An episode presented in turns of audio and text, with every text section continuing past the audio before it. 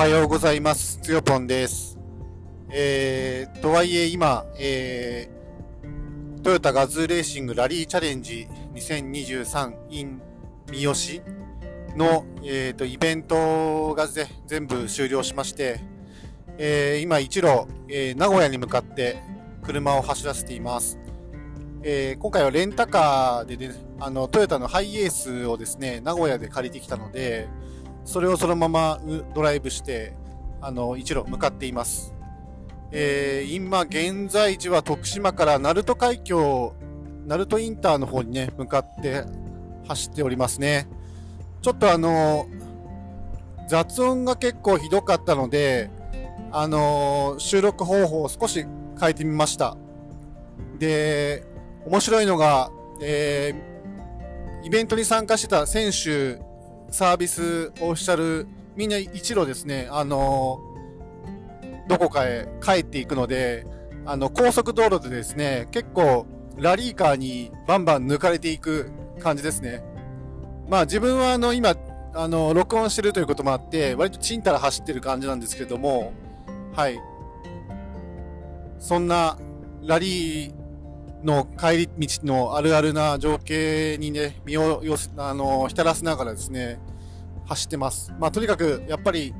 毎回そうなんですけど、結構体力的には疲れたなっていう感じで、あのラリー会場って結構、人と接する機会がすごく多いので、たくさんの選手やオフィシャルの方々、それから、あの関係者の皆さん、みんなで、あのラリーを盛り上げようと思ってね、やっているので、やっぱりたくさんの人とですね、お会いして、まあお話をするんですよね。まあそれでやっぱり、どうしてもこう、なんていうのかな、あのまあ気疲れじゃないですけれども、やっぱりなんかちょっとどっと疲れたなっていう感じですよね。で、ラリーの方はですね、滞りなく本当に終了して、あの、リタイア車はね、たったの1台でした。46台、いや、45台出走して1台。で、それもあの、その1台は、まああの、ドライブシャフトが折れたかなんかで、あの、特にあの、クラッシュとかじゃなくてですね、まあメカニカルトラブルってやつですね、いわゆる。それで、あの、先生に離脱したと。もうその1台以外はですね、前代完走というですね、まあ素晴らしいラリーでしたね。やっぱり、ラリーはもうあの、結構あの、ミスがですね、そのままあの、怪我とか、まあもちろんその車両がぶ壊れたりとかですね、いろんなまあトラブルにつながりやすいので、あの、前代がですね、とりあえず無傷で終わるっていうのが何より、あの、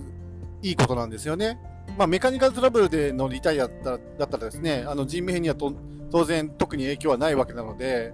まあそれはまあまた直してもらって、まあ次の試合に、試合、まあ競技会に向けて、あの、頑張ってもらえればいいだけなので、まあ本当にあの、完走するということがいかに大事かっていうことですね、毎回毎回あの思い知らされる、再認識させられるっていうことですよね。まあそれが、まあ、ラリーの醍醐味でもあるし、まあラリーを続ける意味でもね、あるのかなと思っています。で、そうですね、振り返ってみると、まあ、あの、土日通じてですね、結構、まあ雨模様だったんですよね。ただ、あのまあ、昨日はですね、まあ、主に下見走行とですね、あの、会場設営とか準備でして、えっ、と、今日、日曜日がですね、あの、本戦なんですよね。で、なんていうのかな、えっ、と、ラリーストリームとしては、えー車両のですね、安全管理というか、あの、何か起きていないかというのをですね、つぶさにあの、モニターをチェックしながら、まあ、監視するっていうですね、あの、トラッキングのモニタリング。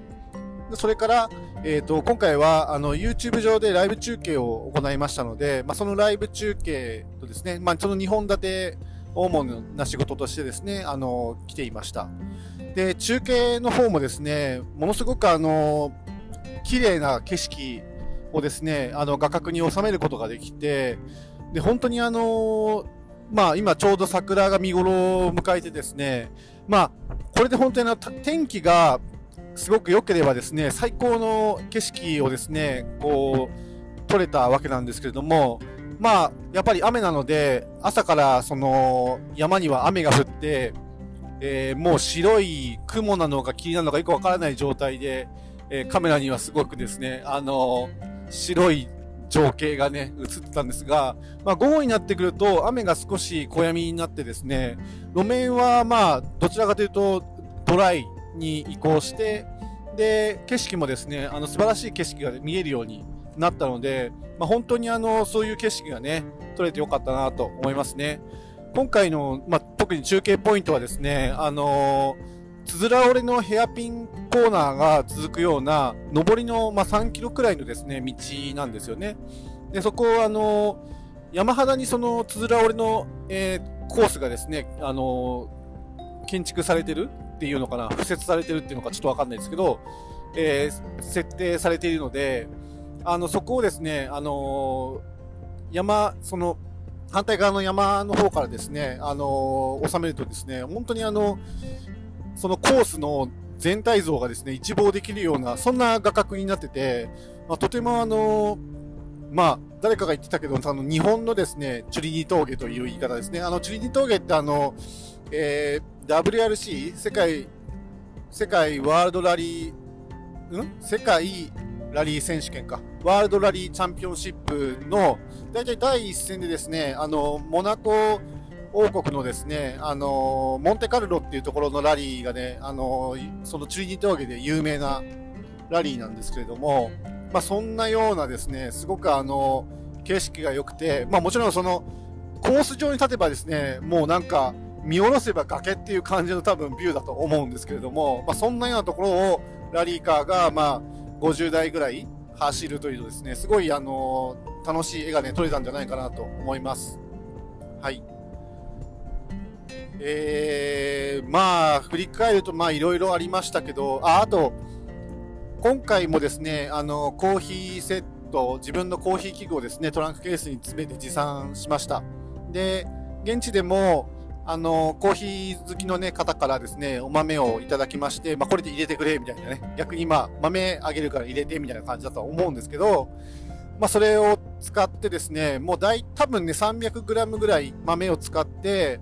うん、大体1回のコーヒー抽出、ハンドドリップでま抽出するんですけれども、30g の豆を使うので、まあ、それを手引きなり、あるいはその電動グラインダー、今回あの電動グラインダー初めてね、お借りしまして、あの、使ったんですけどね、まあ、それで、だから10回ぐらい抽出をしたということになりますね。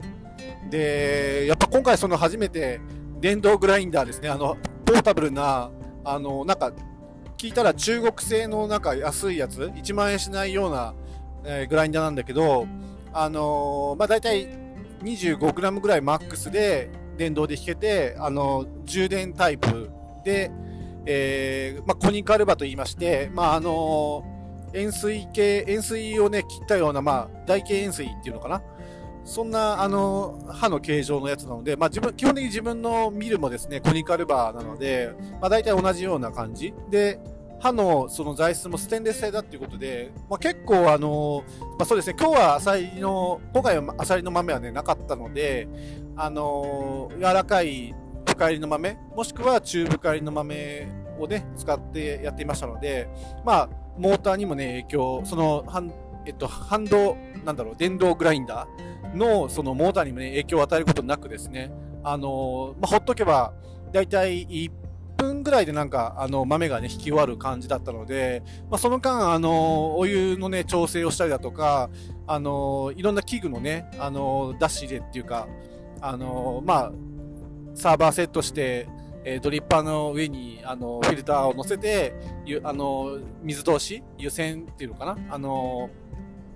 リンスっていうんですけど、まあ、それをしたりとか、そういう時間に当てられるっていうのがですね、とても良かったなと思いますし、まあ、今回、あの、カーマジックオズ様からですね、協賛いただいた、あの、電気ポットですね。まあ、これもすごくあの、大活躍をしまして、やっぱりあの、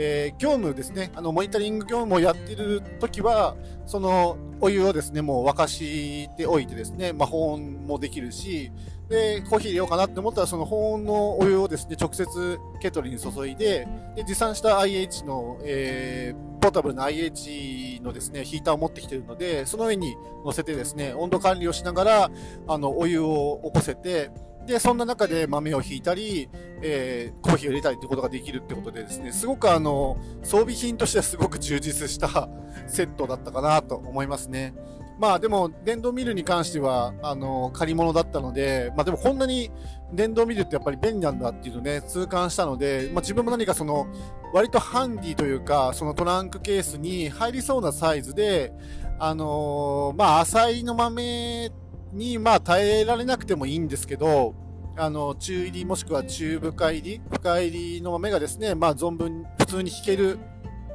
電動グラインダー、なんかちょっと探してみようかななんて思いますね。やっぱアサリの豆はちょっと硬いので、まあ、これはコマンダンテの方がですね、コマンダンテっていう、まあ、ミルを自分は持ってるんですけれども、あのー高窒素マルテンサイト鋼っていうですね、とっても硬い金属でできたですね、あの、刃で、まあ、軸空気も、まあ、ボールベアリングって言ってですね、光合成の、えー、精度の高いですね、あの回転体をこう維持するための軸が入っているので、まあそういったものでその引いた方がですね、多分アサリの豆に関しては、えっ、ー、ともうその電気とかのね、モーターに負荷をかけることなくですね、まあコマンダント自体はそもそもあの反動グラインダーので、手引きのミルですので、まあそれでやった方がいいのかなってことでですね、まあやっぱりハンドミルと、えーと電動グラインダーのですね、あのハイブリッドなセットで、まあ、持ってくればですね、もう結構、えー、どこでも出張コーヒーには行けるんじゃないかなっていう、まあ、そんな感じ、そんな、えー、セットをですね、まあ、作るといいんじゃないかななんて思いましたね。やっぱりあの今日もやっぱり思いましたけど、その、まあ、ポットの前にですね、みんなその紙コップにですね、あの自分の名前とか、まあなんかサインとかをですね、書いて並べておくわけなんですよ。やっぱり、あの、また飲みに来るから、紙コップどんどん、あの、消費して使い捨てると、まあ、もったいないし、紙コップの数量にもね、限界がありますので、まあ、それをみんな察知して、思い思いにみんな、あの、紙コップにね、名前書いて置いていってですね、それがまあ大体10個くらい今日並んでて、机の上にですね。なんかそれ見てるとですね、あの、ああ、なんか、またあの、オフィシャル業務からね、帰ってきて、あの、コーヒー飲みたいんだな、なんて思いながらですね、すごくなんかこう、もう、ある意味微笑ましいというかですね、あの、そんな思いを抱きながら今日はコーヒー入れてたので、まあ、やっぱり、うん、みんなにですね、美味しいコーヒーをですね、早く、あの、あんまり待つことなく、すすぐにま入れてすぐ飲んでもらえるように、できるだけましていくのが、まあ、自分のなんか役目というかね役割なんじゃないかななんて思いました。えー、と次のジャンクションまであと多分80キロぐらいあってまあ延べ残りの工程多分3時間半ぐらいかかるのかなと。まあノンストップで行けばですね。でもちょっと疲れてるので、まあ、眠いしですね、まあ、ちょっとどっかで1時間ぐらいま寝た方がいいのかななんていう気もしていますね。あたまあ、今、たまたまちょうどこの辺りあのアドレスというですねあの多拠点生活サービスを使って訪れたですねあの淡路島英帝っていうですねとても素晴らしいあの拠点があるんですけれどもアドレスオリジナル拠点あじゃないか違うわゲストハウスと連携拠点ですねあのちょうどそこのインターでねここで降りると多分そこに行けるっていう場所なんですけれどもそこを今通り過ぎたところですね。また、うん、淡路島英邸に行って、あのー、国定のですね、あの、松、松原のね、公園とかがあって、ひたすらあの、松林の中をですね、まあ、散歩できると。で、海岸線もあってですね、夕日も綺麗だし、またちょっと淡路島ね、来てみたいななんて思いつつですね、まあ、ちょっとそうですね、心残りがあるとすれば、あのー、讃岐とか香川のですね、うどんを全く食べてないんですよ、今回。でもしょうがないですよね、あのレンタカーもですね、まあ明日の朝10時には返さなきゃいけないし、もう高速乗っちゃったんで、まあ、ちょっとどこでうどん食べれるかよくわからないので、もうこのまま帰ろうかななんて感じなんですけど、まあ、次回来たら、あのー、その時はね、あのー、香川あの四国のです香川とか三月の美味しいうどん食べたいなと思っています。じゃあ今日はこの辺にしたいと思います。それではまた。